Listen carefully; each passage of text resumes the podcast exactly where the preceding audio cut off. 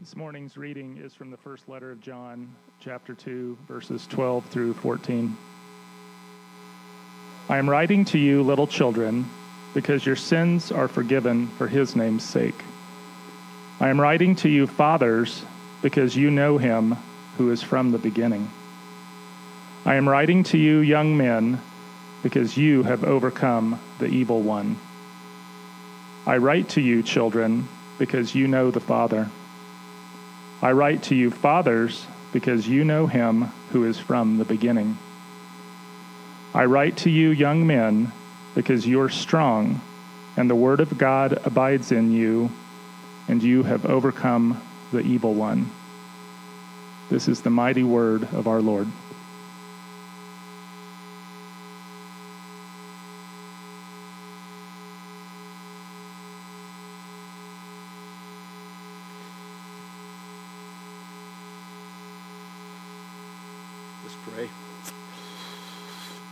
Father, you are uh, so good, and uh, you are so deserving of all our praise, our glory, and all the honor. Uh, now, today, yesterday, and forevermore. And God, I thank you for uh, this opportunity that we get um, every Sunday to, um, to teach through a book of the Bible to proclaim um, your excellencies. And uh, Father, today um, you've got us in this, um, this uh, parentheses, this pause between um, two exhortations. And God, it's a very, a very familiar truth for Christians. And God, I pray that we would never um, become over familiar um, with the gospel truths that we are forgiven and that we are in a relationship with you and that we are strong in Christ. And I pray, God, that you would um, uh, strengthen us today, that we'd be reminded of your uh, kindness to us um, through the person of Jesus Christ, through his uh, perfect life, his sacrificial death, and his victorious resurrection. So, God, please uh, use me this morning, God, uh, as a crackpot. Uh, use me, God, to proclaim your perfect word and that we'd be reminded of the perfect love of our perfect God. We love you. We thank you that you loved us more. And it's in Jesus' name we pray. Amen. Amen. Good morning. Good to see you. It's an awful quiet group for such a big group. Um, good, to, good to be here today. We are, um, if you're new with us, we are teaching through the book of First John. Uh, this is a letter um, written by uh, one of Jesus' 12 disciples. And, um, and he has written this letter to Christians in the first century and to us today, and Christians throughout all time, to uh, assure us of our salvation, to remind us of our blessed salvation in Jesus Christ. Also, it's to uh, wake up um, those that maybe profess faith in Christ, who call themselves Christians, but they have no, um, um, no basis for that proclamation or for that belief. Today we're in uh, chapter one, chapter two, verses 12 through 14. I've titled this sermon a, an important reminder. An important reminder. When our children, we have three kids, were young, uh, when they were infants, toddlers, even into their adolescent years, it was important that they know that daddy loved them. Uh, because I didn't always act like I loved them. You know, I loved them, but I made mistakes as um, most of you parents have. I know some of you are perfect, but most of you have made mistakes. I wanted them to know that they were a priority and that they weren't a bother to me. I would always do my best to be there for them. I wanted them to know that. When they were younger, we did most everything for them. Some of you young parents can relate with that. We fed them, we clothed them, we, um, we uh, bathed them, we wiped them, we basically kept them alive. And as they grew into their teenage years, um, we lengthened the leash a little bit. Uh, they'd been trained, they uh, started to know the difference between uh, right and wrong, and we let out the leash, if you will, and gave them more responsibility. And our hope was is that what we taught and we modeled to them when they were young would help them make wise decisions and keep them safe um, when they were older. We hope that they would rely upon the imperfect foundation of our love for them and our teaching them. In life, there are important things to remember every day. There are certain things that we need to be reminded of um, every day.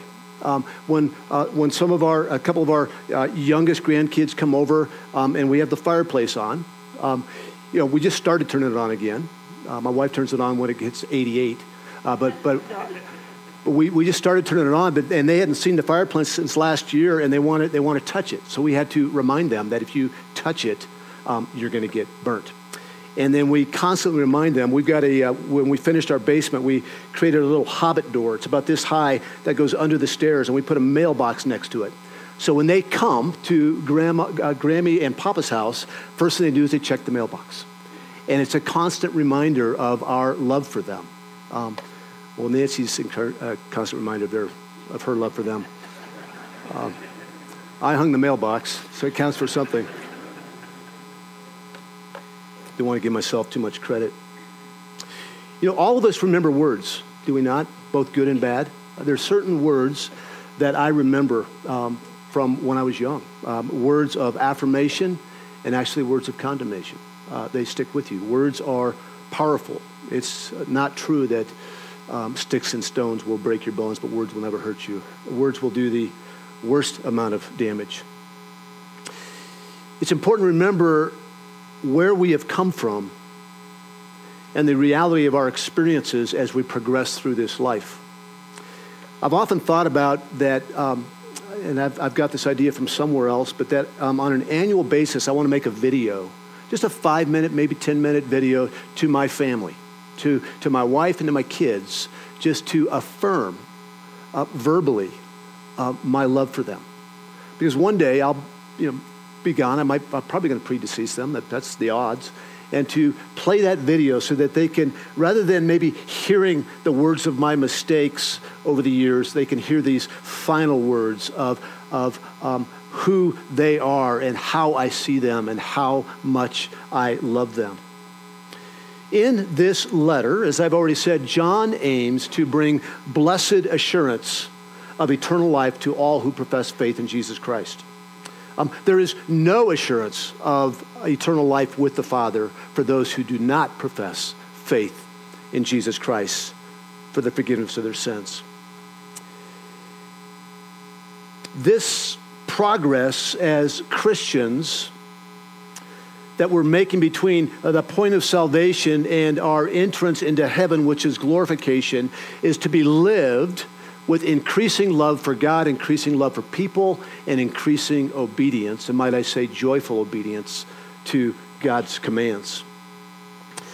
The chief end of man, as we've talked about, is to glorify God and what? Enjoy Him forever. Last Sunday, if you missed last Sunday's sermon, I would encourage you to pull it up on the website and listen to it.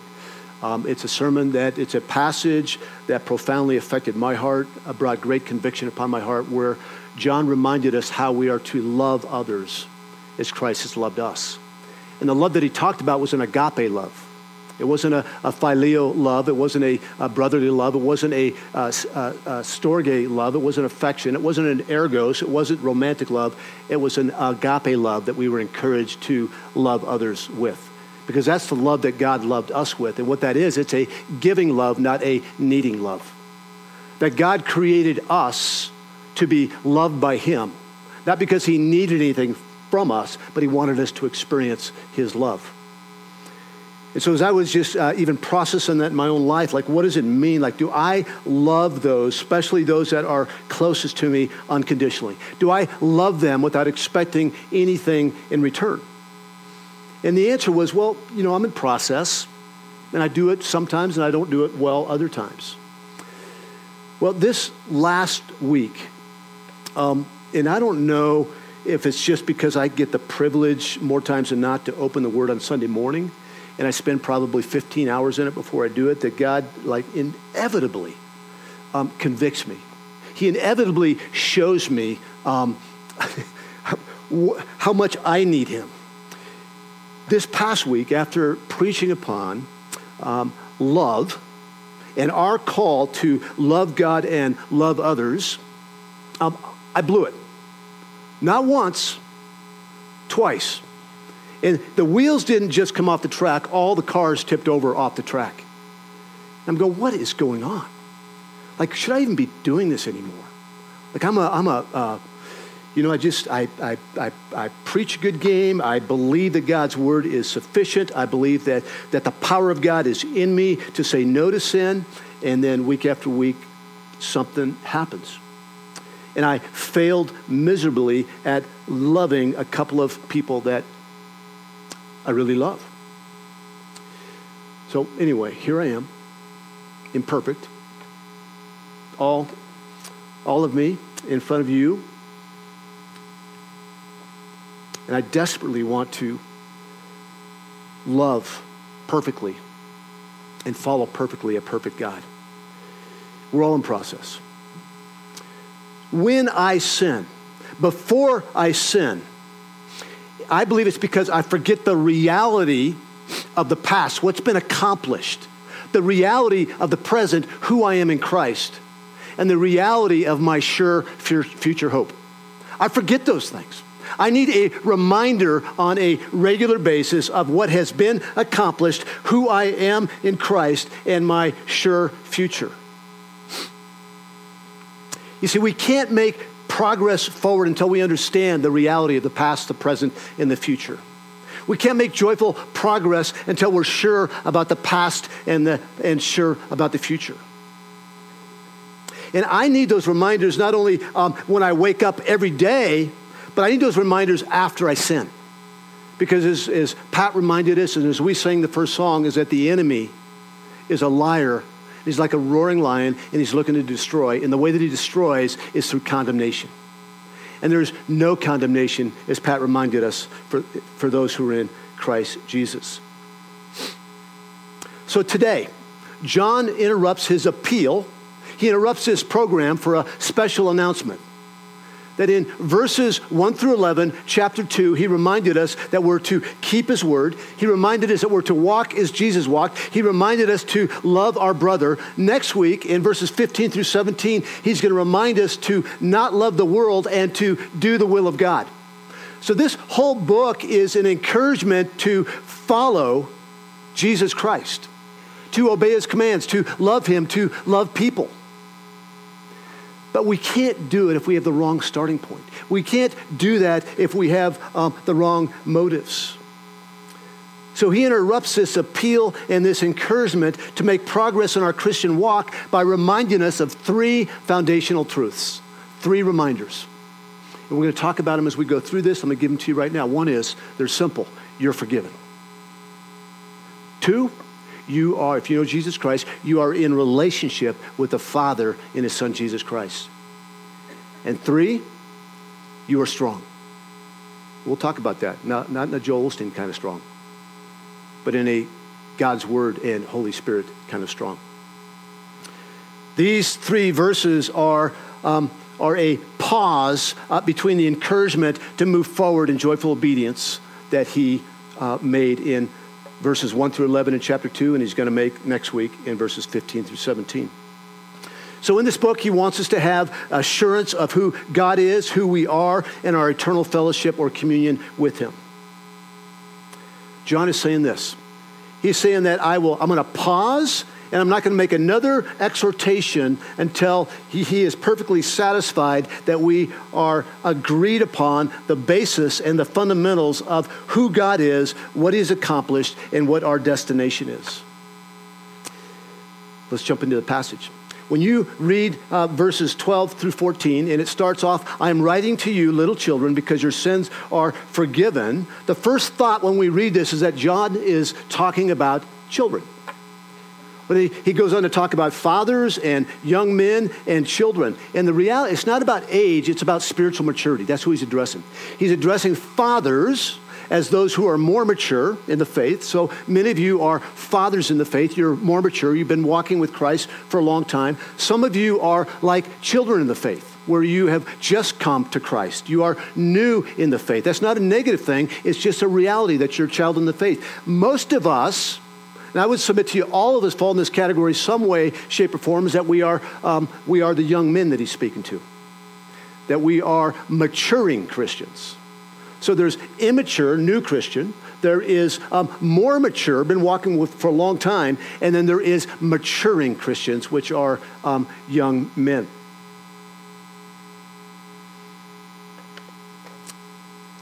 So he's going to address this larger group, all of Christians, actually, in verse 12. He says, I'm writing to you, little children. This is not talking about um, young in faith right here.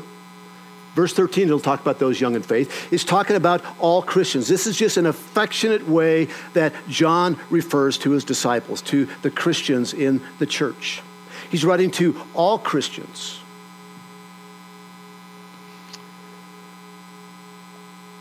And it's going to answer this question for me and hopefully for you. And that is, is what did I fail to be, remember? before the wheels fell off this week? And what did I fail to remember after the wheels fell off when I was tempted towards guilt and condemnation? Verse 12 I'm writing to you, little children, all Christians, because your sins are forgiven for his name's sake. The first reminder this morning is you're forgiven. If you know Jesus Christ, that it doesn't matter um, how big the sin is, how little the sin is, how long ago it was, the sin that you're going to commit next week, you are forgiven. And the, the focus here in verse 12 is on the gift of forgiveness that brings all Christians throughout all time into fellowship with the Father and His Son, Jesus Christ. This begins the most beautiful, intimate, secure, perplexing, never-ending, defining relationship that we could ever into, ever enter into. That's forgiveness. That's the gateway into fellowship. The reality that we are forgiven of every past, present, future sin is, in fact, the doorway. It's not a past reality, it's a daily reminder. It's an amazing gift that changes everything, including our position or standing in God's kingdom. And it's understanding the reality of forgiveness that empowers us to move forward in freedom to pursue a life of joyful obedience that honors and pleases the Lord. The Christian, I'll say it again, is one whose sins are forgiven.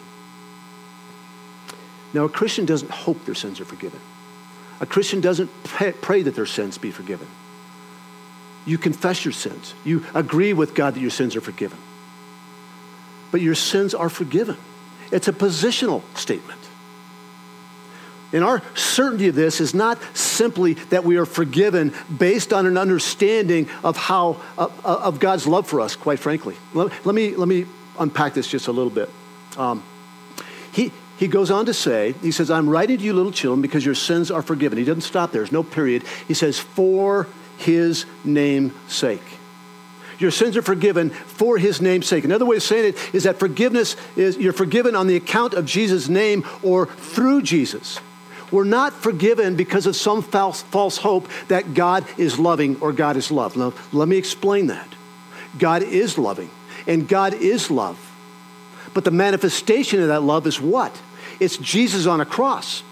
It's God giving his only son and his only son living a perfect life and dying a sacrificial death. So forgiveness doesn't come through faith in God's love, it comes through faith in God's sacrifice, which is the manifestation of his love. And that's so important. It's so minor. It's so. Um, it's so subtle, but um, the church, the Big C church, is that's, that's why we're going down the liberal road. Because God is love, and therefore, if God is love, all things are permissible. God is love because he gave his only begotten Son to die for you and I. That's what forgiveness is, is that we're, that we're forgiveness on the, we're forgiven on the basis of the manifestation of God's love. Our forgiveness is based upon faith in his finished work on the cross, trusting in his sacrifice for the payment of our sin. 1 John 1 9, 1 9 said this. We saw this a couple weeks ago. If we confess our sins, if we agree with God that we're, that we're sinners and we need a Savior, He's faithful and He's just to forgive us. He has the right to forgive us, and He's faithful to forgive us of all of our sins. In 1 John 2 2, this big word that I got stuck with when your kids were in the service, propitiation.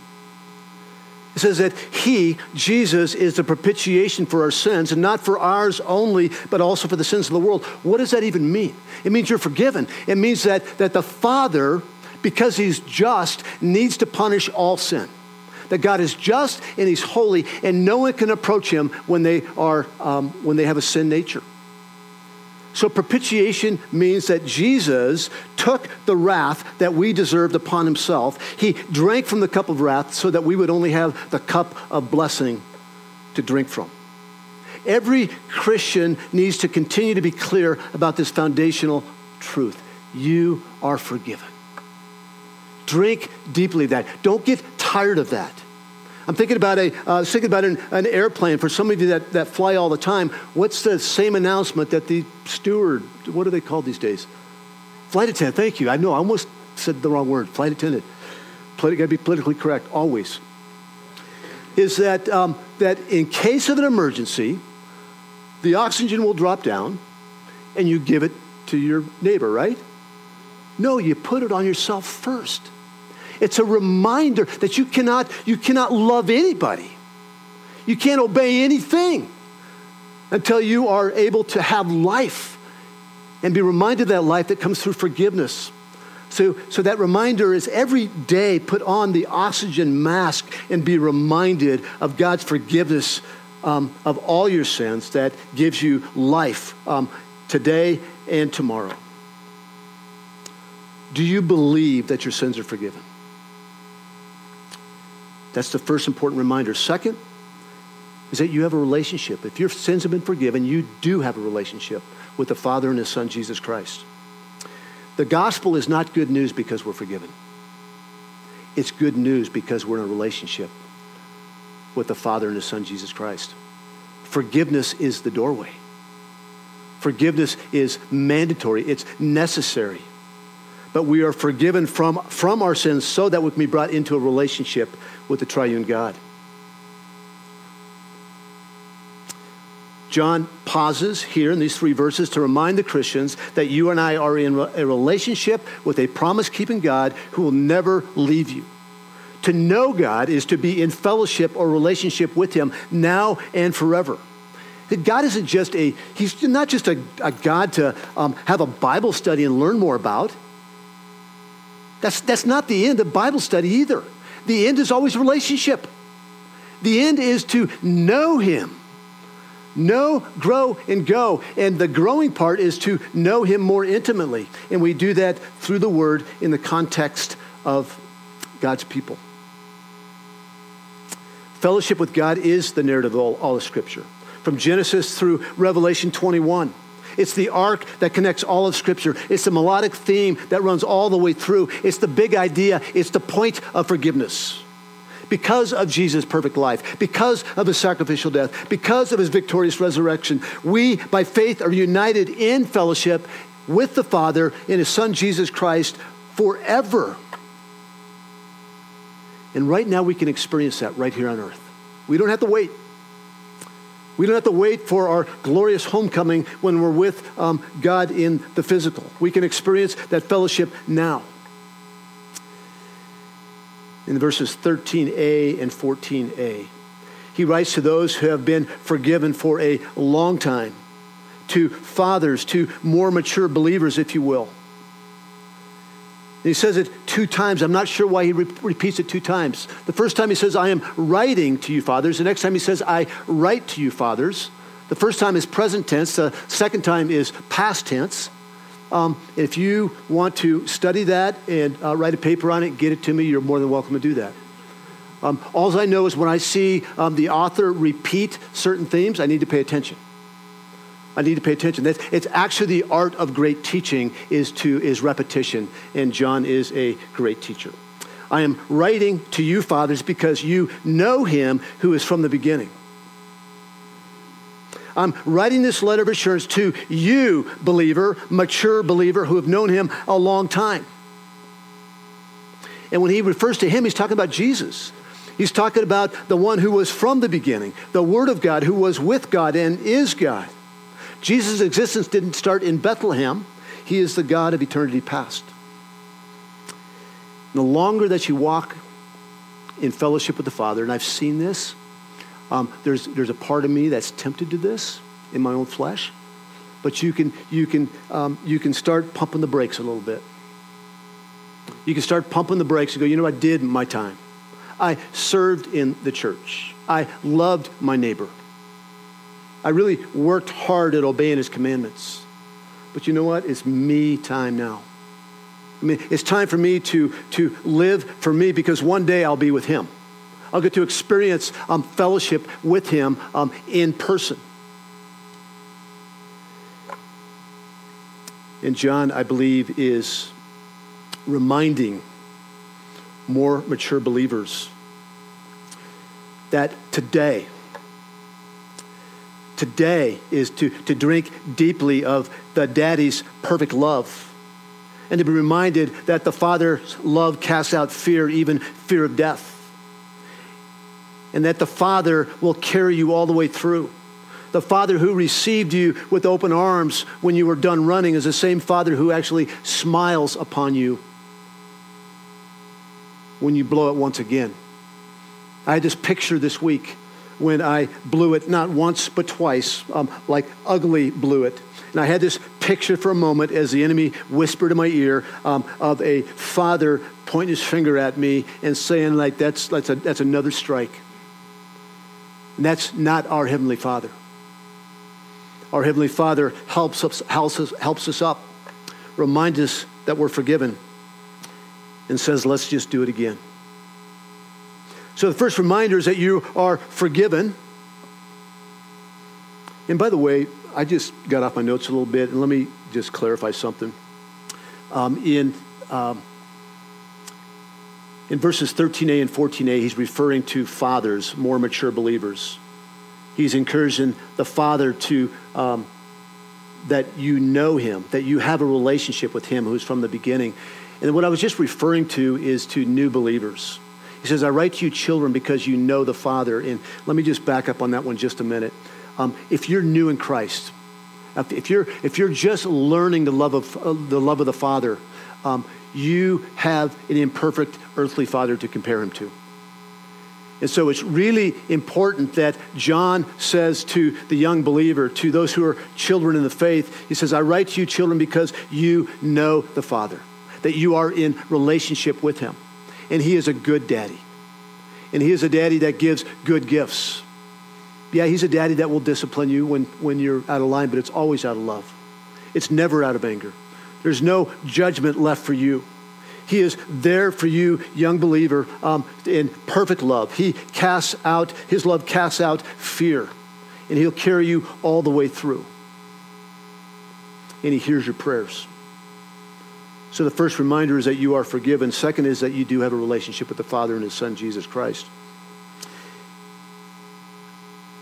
And then he gives this encouragement to Christians in verses 13b and 14b. He's to, that are he calls young men. Those are maturing believers. Those are um, those of us that have not arrived. We're in Christ, but we've not arrived. And that would be all of you, by the way. In 13b, he says, I'm writing to you young men. Oh, I'm sorry. I'm too loud. Oh. I'm writing to you young men because you have overcome the evil one. Then he expands on that in 14b. I write to you, young men, because you are strong and the word of God abides in you and you have overcome the evil one.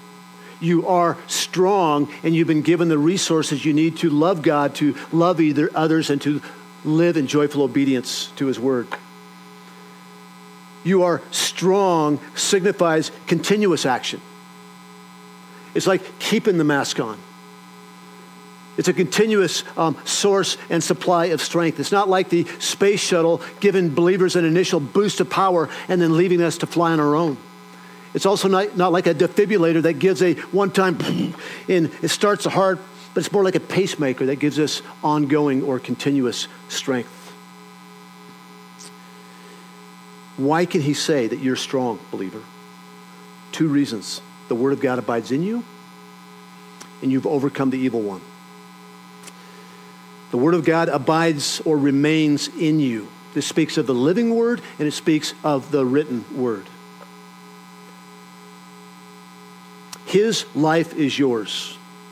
his victory over sin, his victory over Satan, his victory over death is yours. The living word abides in you. His spirit lives in you to give you the power to say no to sin, to uh, help you move forward in joyful obedience with your eyes fixed on Him, the author and perfecter of your faith. It's also the written word. That if you if you are hungry and you start losing weight, and you're not eating, and otherwise you're healthy, what should you start doing? Eating. Thank you. Did you say that? Thank you very much. Come on up here. I mean, it sounds crazy. It's so simple.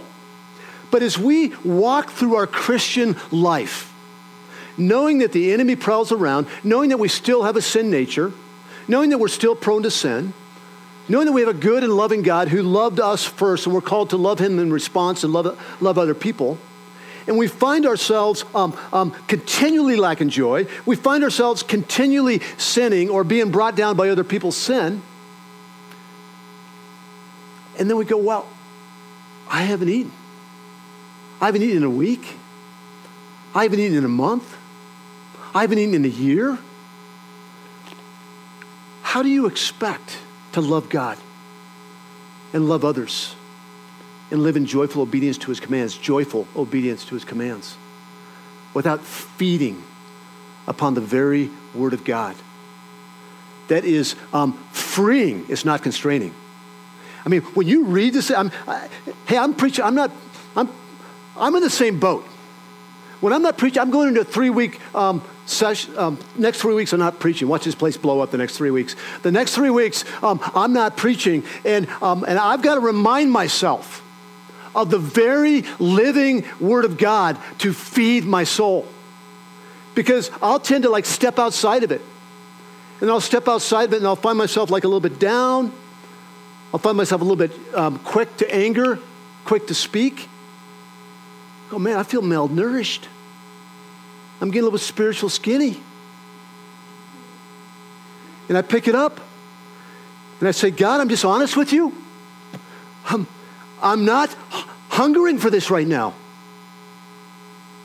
But I know I'll die without it. Would you give me an appetite? Would you cause me to hunger and thirst for more of you? I want you to be the very life that I breathe. So you are strong because the Word of God remains in you. And even if you don't feed on this, know that He will never leave you nor forsake you. It's not a condition. But boy, does it does it enliven our hearts and enable us to love God and to love people and to love His commandments. So you are strong because the Word of God abides or remains in you. And you are strong, number two, because you've overcome the evil one. Has anybody noticed that there's a battle going on out there? There's a battle going on inside us. It's called the spirit against the flesh. And there's a battle going on against the enemy.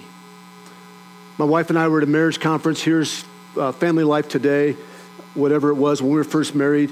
And um, like we made it for the first through the first session. We went home and fought after that. But I remember in the first session, yeah, that was a long time ago. It was August. No, it wasn't. It was, it was like, it was a long time ago. I mean, we still fight, but not like that.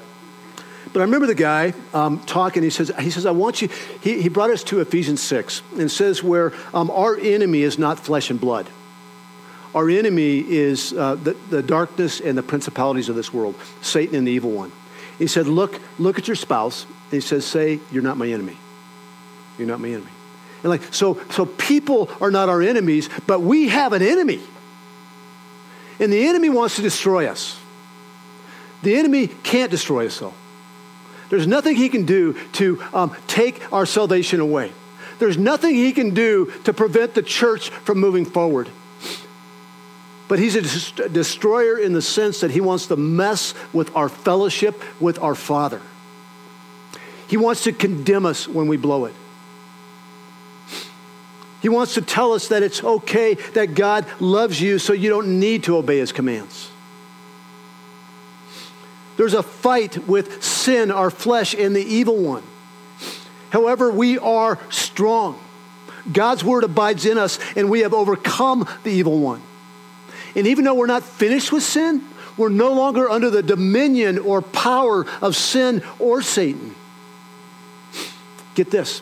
It doesn't say, look at your text, it doesn't say that you are going to overcome the evil one. It says you have overcome the evil one. That you have overcome the evil one. That he has been disarmed. His fangs have been filed down to nothing. He has no power.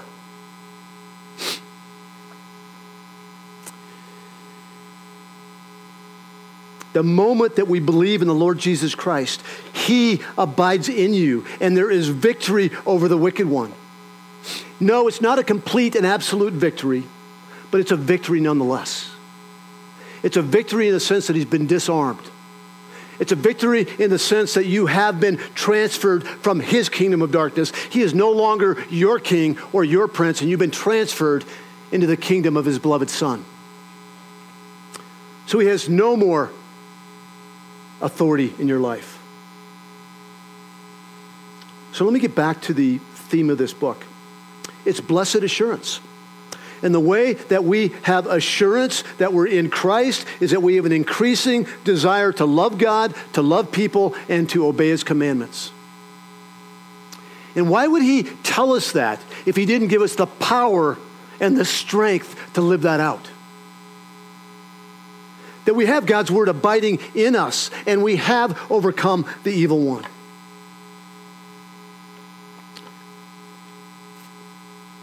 So, what video are you playing in your head every day? What are you filling your head with? What reminders are you putting into your head? Remember at the beginning, I said I want to I want to have a video, and some of you guys can hold me accountable to this. I've been wanting to do it for 10 years. I'm closer to death today than I was 10 years ago. But I want to play a video that reminds my family, my great grandkids that maybe will never meet me, that I love Jesus. I love them. And I was the best daddy I could be. And I want you, listeners of that video, to follow hard after Jesus because he's the hope of the world. What video are you replaying in your head every day? Here it is. Stamp it on your eyeballs.